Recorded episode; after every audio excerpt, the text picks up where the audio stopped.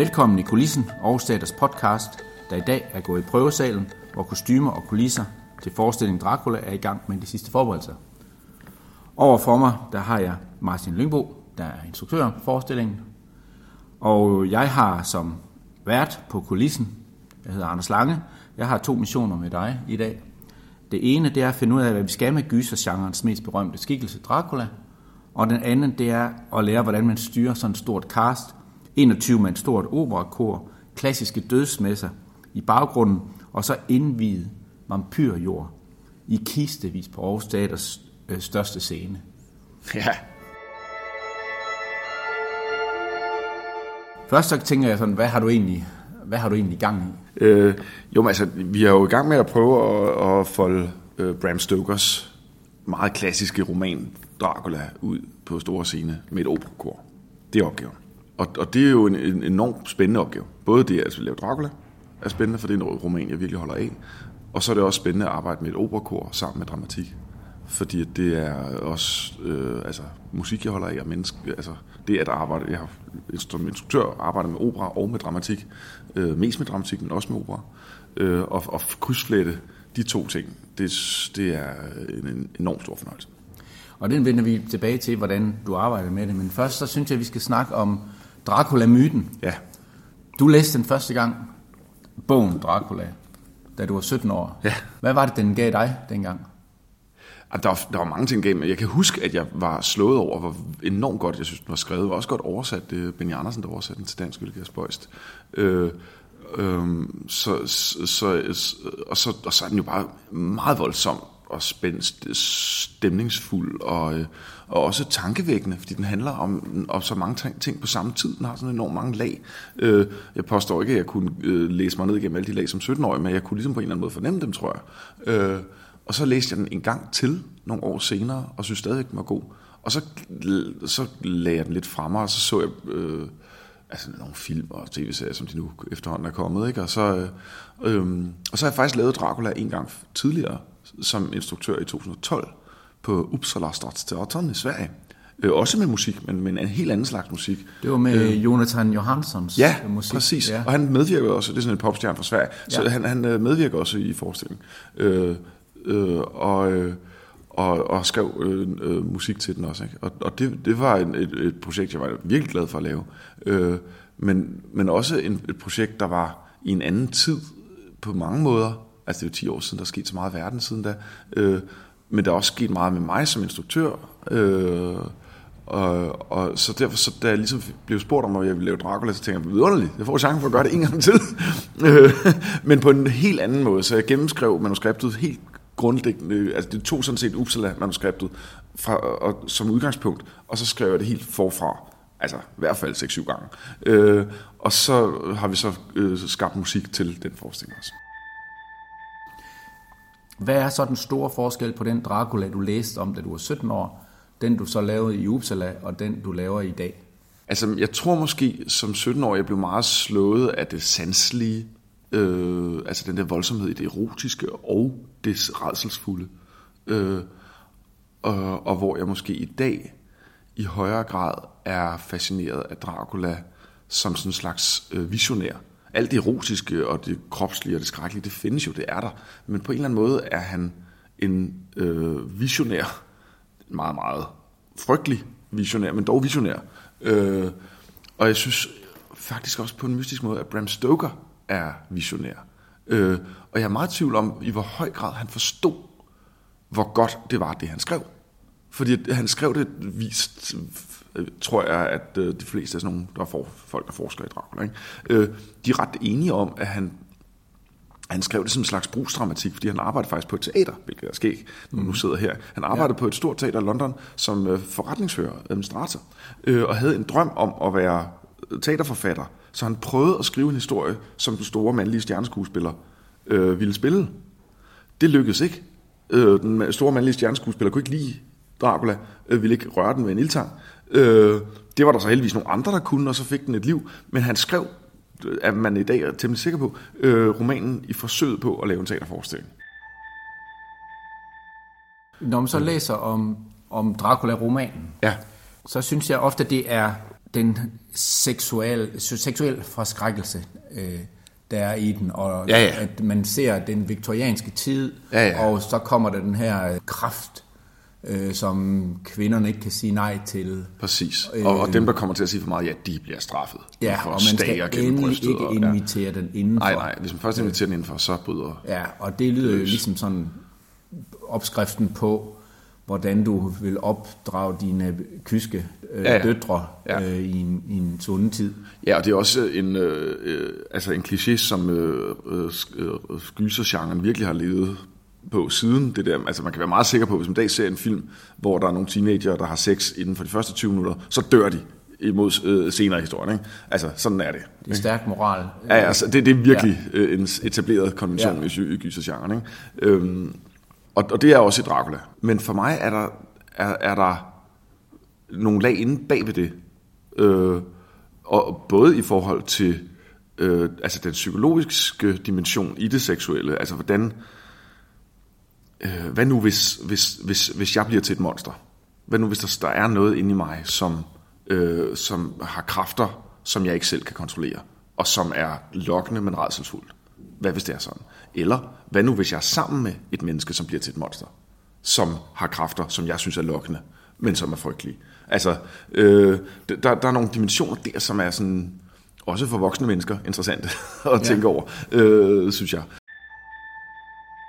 Og, og, så, og, og så er der en, en politisk dimension i det også, eller sådan en, hvad skal man sige, en makroøkonomisk dimension i det, eller sådan øh, en stor, øh, hvor, hvor det handler om nogle store, store ting, hvor hvis man ser på, hvad, hvad det egentlig er, der, der motiverer Dracula, så i Bram Stokers roman læser jeg, at han er motiveret af, øh, af at, at føle sig misforstået og vil have hævn på den baggrund. Han har, han har forsvaret Europa i 1400-tallet, og han har offret sig selv og sit land i kampen mod øh, invasioner i 1400-tallet. Han var Europas yderste forpost. Han, han, alt det, som senere bliver til renaissance og civilisation hos os, synes han, at vi skylder ham tak for. For det var hans krig og hans blod, som, øh, som, som øh, sikrede, at vi overhovedet havde et Europa. Øh. Og, og det skriger jo på vores øh, opfattelse af, hvordan øh, Putin han øh, det er klart. er og opfører sig i øjeblikket, at øh, en, en misforstået Ja. hersker, der engang har offret rigtig mange, mange øh, ja, millioner af og mennesker. nu gerne vil have tak noget mere, end han Ja. har fået. Og det, og, det, og det er skørt, at det er så aktuelt, fordi den her læsning, den, det var den, vi forsøgte at lave allerede i 2020. Altså, det, hvis, hvis det var nu, vi lavede det, så ville jeg have lidt svært ved at snakke om det sådan her, fordi at det ville føles som om, jeg malkede en aktualitet, øh, sådan lidt sådan sensationsjagende, eller hvad man skal sige. Ikke? Øh, men den her læsning, den havde vi, i virkeligheden havde jeg gang i den allerede i 20, i 2012. Den blev foldet yderligere ud i 2020, øh, da, da vi troede, vi skulle lave forestilling her første gang. Så blev den lagt ned af corona.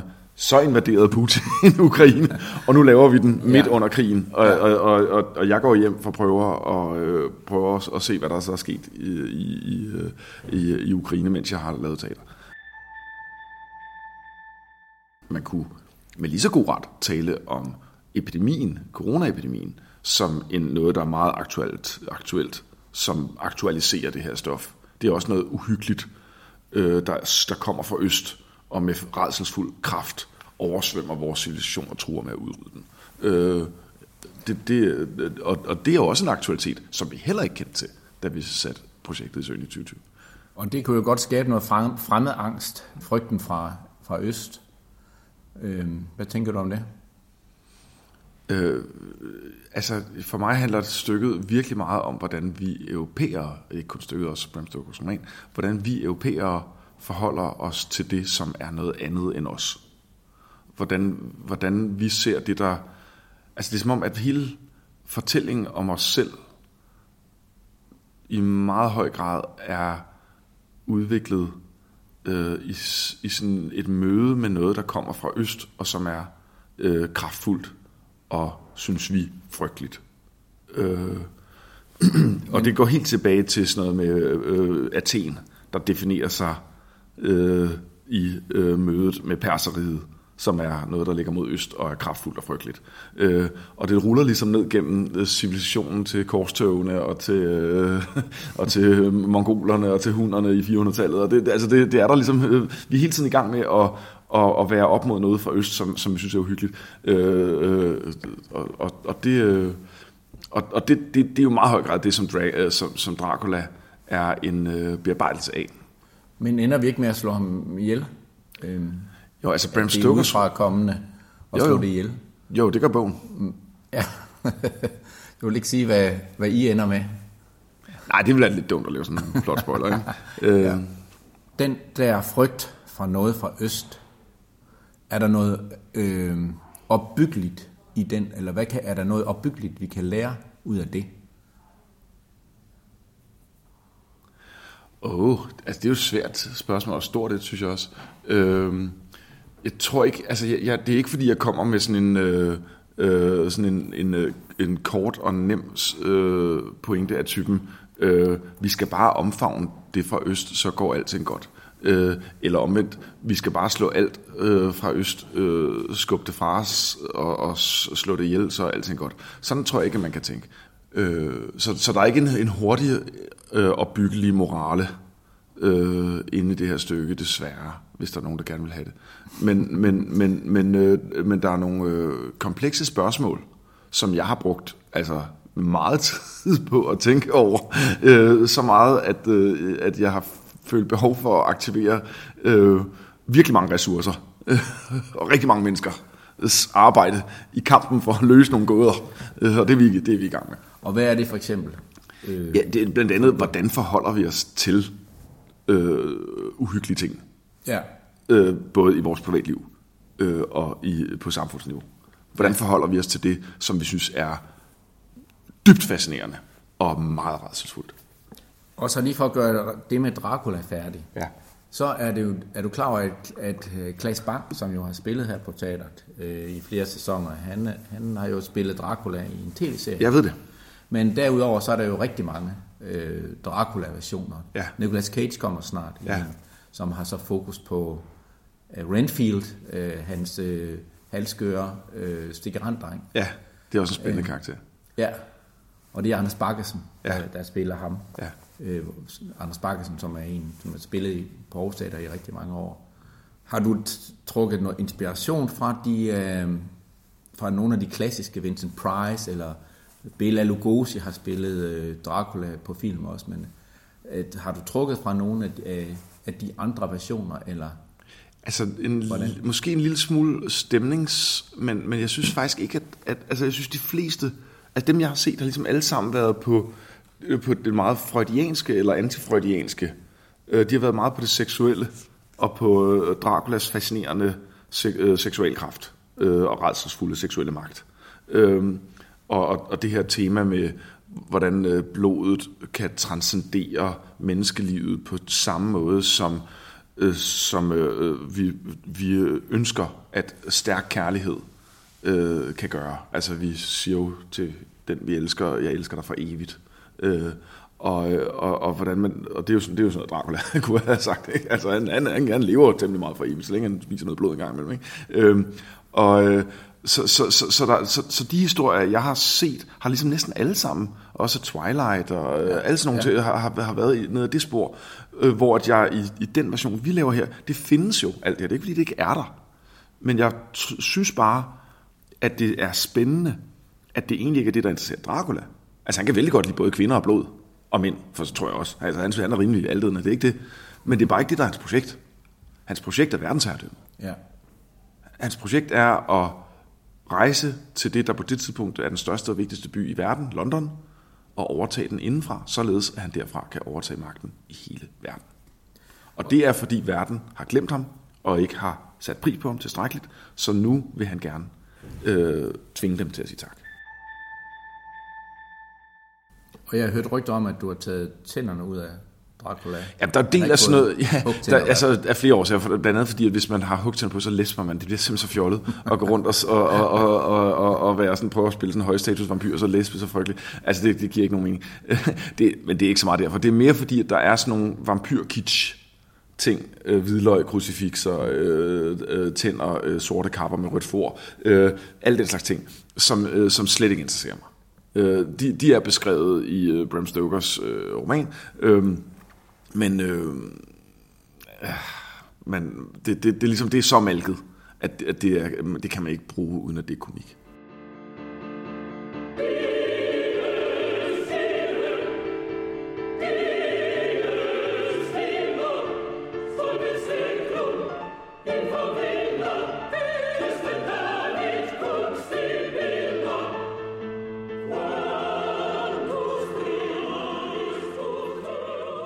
Så til gengæld lad os gå videre til det med, at du har et kæmpe cast her.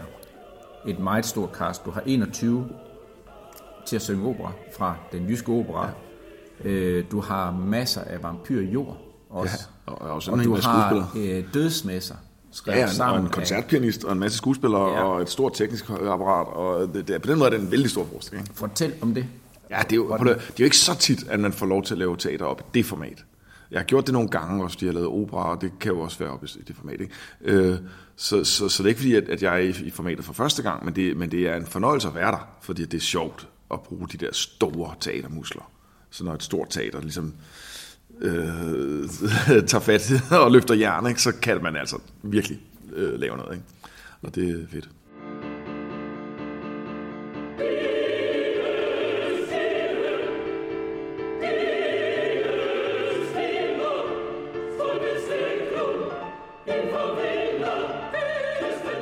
Og når man lytter til de der dødsmesser, dem der er forlægget for det, Ja.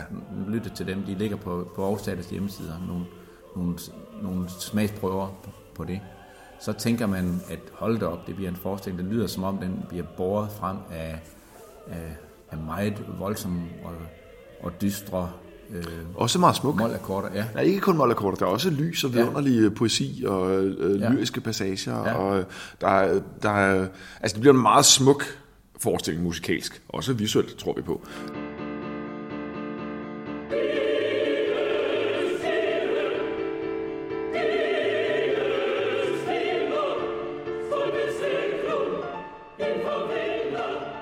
Men, men det her med at have øh, så stort et kor, altså det er jo s- det er jo sådan en fornøjelse at have de, de kræfter, som et, et, øh, et velsyngende, hårdt arbejdende operakor kan levere. Altså det er jo, der er jo en enorm styrke i det.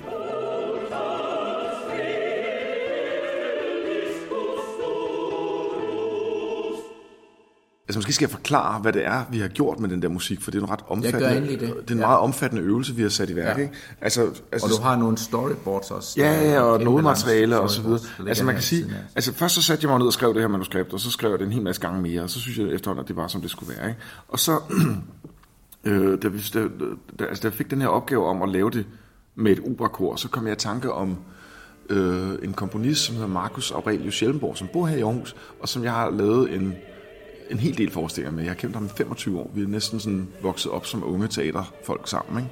Ikke? Øh, og, øh, og han øh, er utrolig dygtig til at Øh, og, altså han kan både komponere ny musik i alle genrer, han er uddannet sådan, til at lave filmmusik, øh, så det kan han sagtens. Man kan også lave teatermusik. Han undervist på universitetet i komposition her. Øh, øh, men han, han kan også øh, tage eksisterende musik og pille det fra hinanden i stumper og samples og sådan noget, og sætte det sammen på nye måder, hvilket vi har brugt i andre forestillinger. Øh, og, øh, og, og så, så kom jeg til, at- og det her gør han jo typisk digitalt, og ofte i prøvelokalet, mens at vi andre laver teater, så sidder han og, med sin computer og, øh, og, og får noget, nogle stumper af musik til at passe sammen, så de følger skuespillerne. Og det har vi udviklet sådan et helt sprog for, hvordan vi gør, øh, og det, øh, øh øh, det er vi rigtig begejstrede for. Ikke? Der kommer Mathilde, som har skrevet, øh, eller som har lavet alle kostymerne. Hej, Mathilde. øh, og øh, øh, Hun har lavet kostymerne, og der er over 100 Ja, øh, det, der er også en øvelse i det. Ja. Ja. Øh, nu er hun lige kommet fra Tyskland. Hun er fransk, ja. tysk-fransk Ja. og lige ankommet. Øh, nå, men øh, øh, for at komme tilbage til musikken. Øh, øh, Så sam, sample han, mens I sidder ja, det, og det har vi arbejder gjort nogle gange. Ikke? Ja. Øh, og, og, og vi har udviklet den her måde at få musikken til at følge skuespillerne, så at skuespillerne kan være mere frie Øh, og så kan musikken følge dem, og ved hjælp af en hel masse sådan indviklede cues, som vi kalder det, altså små aftaler om, at når skuespilleren løfter den her kop, så starter det her, det her musik, fordi at det at løfte koppen for, i den her situation betyder, det er et morvåben, jeg tager ind og, og slår koppen i skallen på min ægte mand, eller et eller andet. Så vil man gerne have noget dramatisk, starter ja. det øjeblik, man tager okay. koppen. Ja. Øh, øh, øh, dårligt eksempel, jeg håber, det kommunikerer.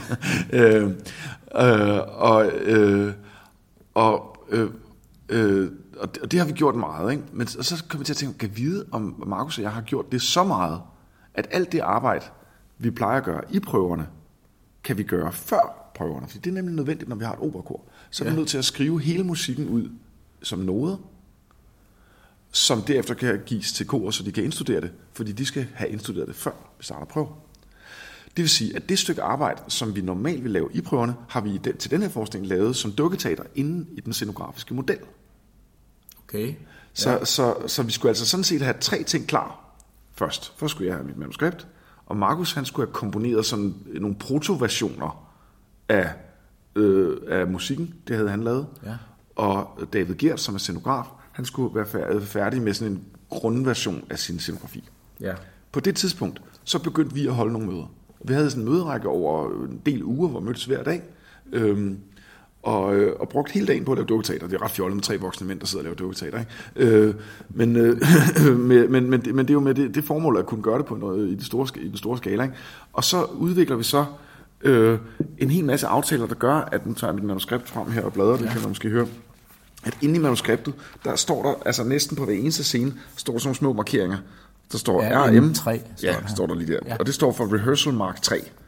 Øh, og det betyder, at når vi når til det her sted i manuskriptet, så skal musikken, så er der en musikalsk forandring. Og så kommer vi lidt videre, så kommer der Rehearsal Mark 4. Det er lidt senere. Ja. Og der, lige her ligger øh, de musikalske forandringer med sådan måske 15-16 sekunders mellemrum. Der kommer det Rehearsal Mark 4,5 der.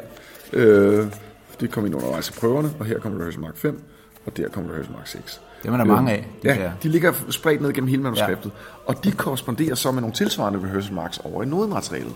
Ja.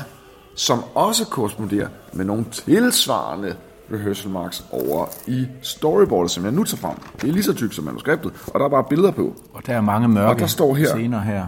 Ja, ja det, sådan billeder af Ja, ja, men det er jo fordi, det er sådan, det er. Ja. Øh, det, det, det, er sådan mere sådan, sådan er det tegnet, fordi det ikke er lyssat ind i her. Okay, ja. øh, men, men der står, øh, så står der her, første akt, scene 8, ja. rehearsal mark 3. Fordi på rehearsal mark 3, der er der en, en kørsel øh, af nogle sceniske tæpper, der skal foregå hernede. Øh, og så, når vi så lidt senere det er faktisk også ved Rehearsal Mark 3, der kommer en trappe til syne nede bagved, og ved Rehearsal Mark 4, så åbner det sig bag til, så man kan se koret nede på bagsiden. Øhm, og, og så, så, så, så, så, så, så, så de her rehearsal marks, det er sådan set skelettet i forestillingen, der, nu har jeg ikke talt det, men der er nemlig ikke helt klart et par hundrede eller 300 af dem, tror jeg, øhm, som, som øh, holder manuskriptet og nodematerialet og storyboardet sammen. Sådan at vi, og det er altså lavet altså flere år før vi fordi det var lavet før, for, vi forsøgte at lave forestilling ja. i 2020 det her. Ja. Så det her ligger tilbage fra 2019, tror jeg, vi lavede det her materiale. At, at, at, vi, at, vi, at, øh, øh, vi, vi, at, det, at der er et stort apparat, der holder manuskriptet og noderne og storyboardet sammen, så vi kan lave scenografiske kørsler, musikalske skift og dramatik. Og det hele forhåbentlig går med højden. Hold da op. Og hvad siger så skuespilleren til, at jamen, du skal sige det lige præcis der, du skal lige sige det lige præcis Jamen det er jo der. simpelthen, altså det, det, det tvinger dem til, på samme måde som hvis det var musik, at lære hele teksten øh, i, på, med et bestemt tempi. Øh, øh, fordi at, at øh, hvis man har en monolog, så ligger der måske tre rehearsal mark ned i den. Så opdager man, at den, den første øh, del af monologen, der kan jeg godt brede mig lidt. Så kommer midterdelen, der skal jeg speede op og så kommer slutdelen, der kan jeg brede mig lidt igen. Så det skal øh, faktisk have en rytme, og ja. en musikalitet. Og, det, og, og, og, og, og, og normalt, når skuespillere læser tekst, så starter de med at forstå det psykologisk, øh, og gennem psykologien, så, så bryder de gerne mere tid, og så efterhånden, som de forstår det, så kan de spille det hurtigere, hurtigere, hurtigere. Ja. Øh, og, altså tæt med det samme. Ja. Ikke? Så en forestilling i løbet af en spilperiode plejer også gerne at, at stramme nogle minutter sammen, fordi de ligesom tætner det op. Ikke? Øh, og det, det, i det her tilfælde, der er det ikke en luksus, vi har. Øh, der, der, der, der skal, skal der, der, skal, der, der, skal, der har det, det, det tempo på, som øh, vi synes, det skal have, når vi rammer premieren.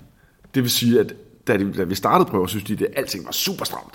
Øh, fordi ja. de skulle lære at sige det enormt hurtigt. ja. Men det var fordi, de skulle lære det at sige det på det tempo, som vi regnede med, at de kunne lære, når de havde integreret det psykologisk. Ja. Øh, øh, og det, er jo, det, der var der helt klart nogle skuespillere, der slog sig en lille smule i tøjet, da de forstod, at det var det, der var opgaven. Men der måtte jeg bare være ærlig og sige, vi kan ikke gøre det på andre måder. Vi kan ikke have et operakor med i en forestilling og gøre det på andre måder. Så derfor er jeg nødt til at lære jeres tekst på samme måde, som man lærer en sang.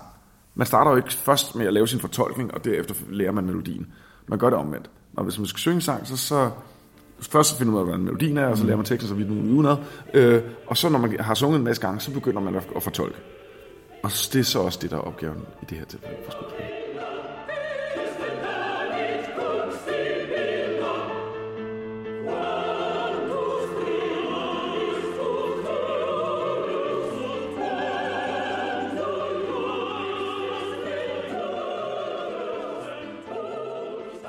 Og når vi så kommer til os, der kommer og skal se den til Ja. premieren, så er det jo ikke bare et spørgsmål om musik, så er det altså også noget med 50 kister på scenen, Ja. der er 100 kostymer, og Ja, der er en masse indvidet jord Ja. fra, fra Transylvanien.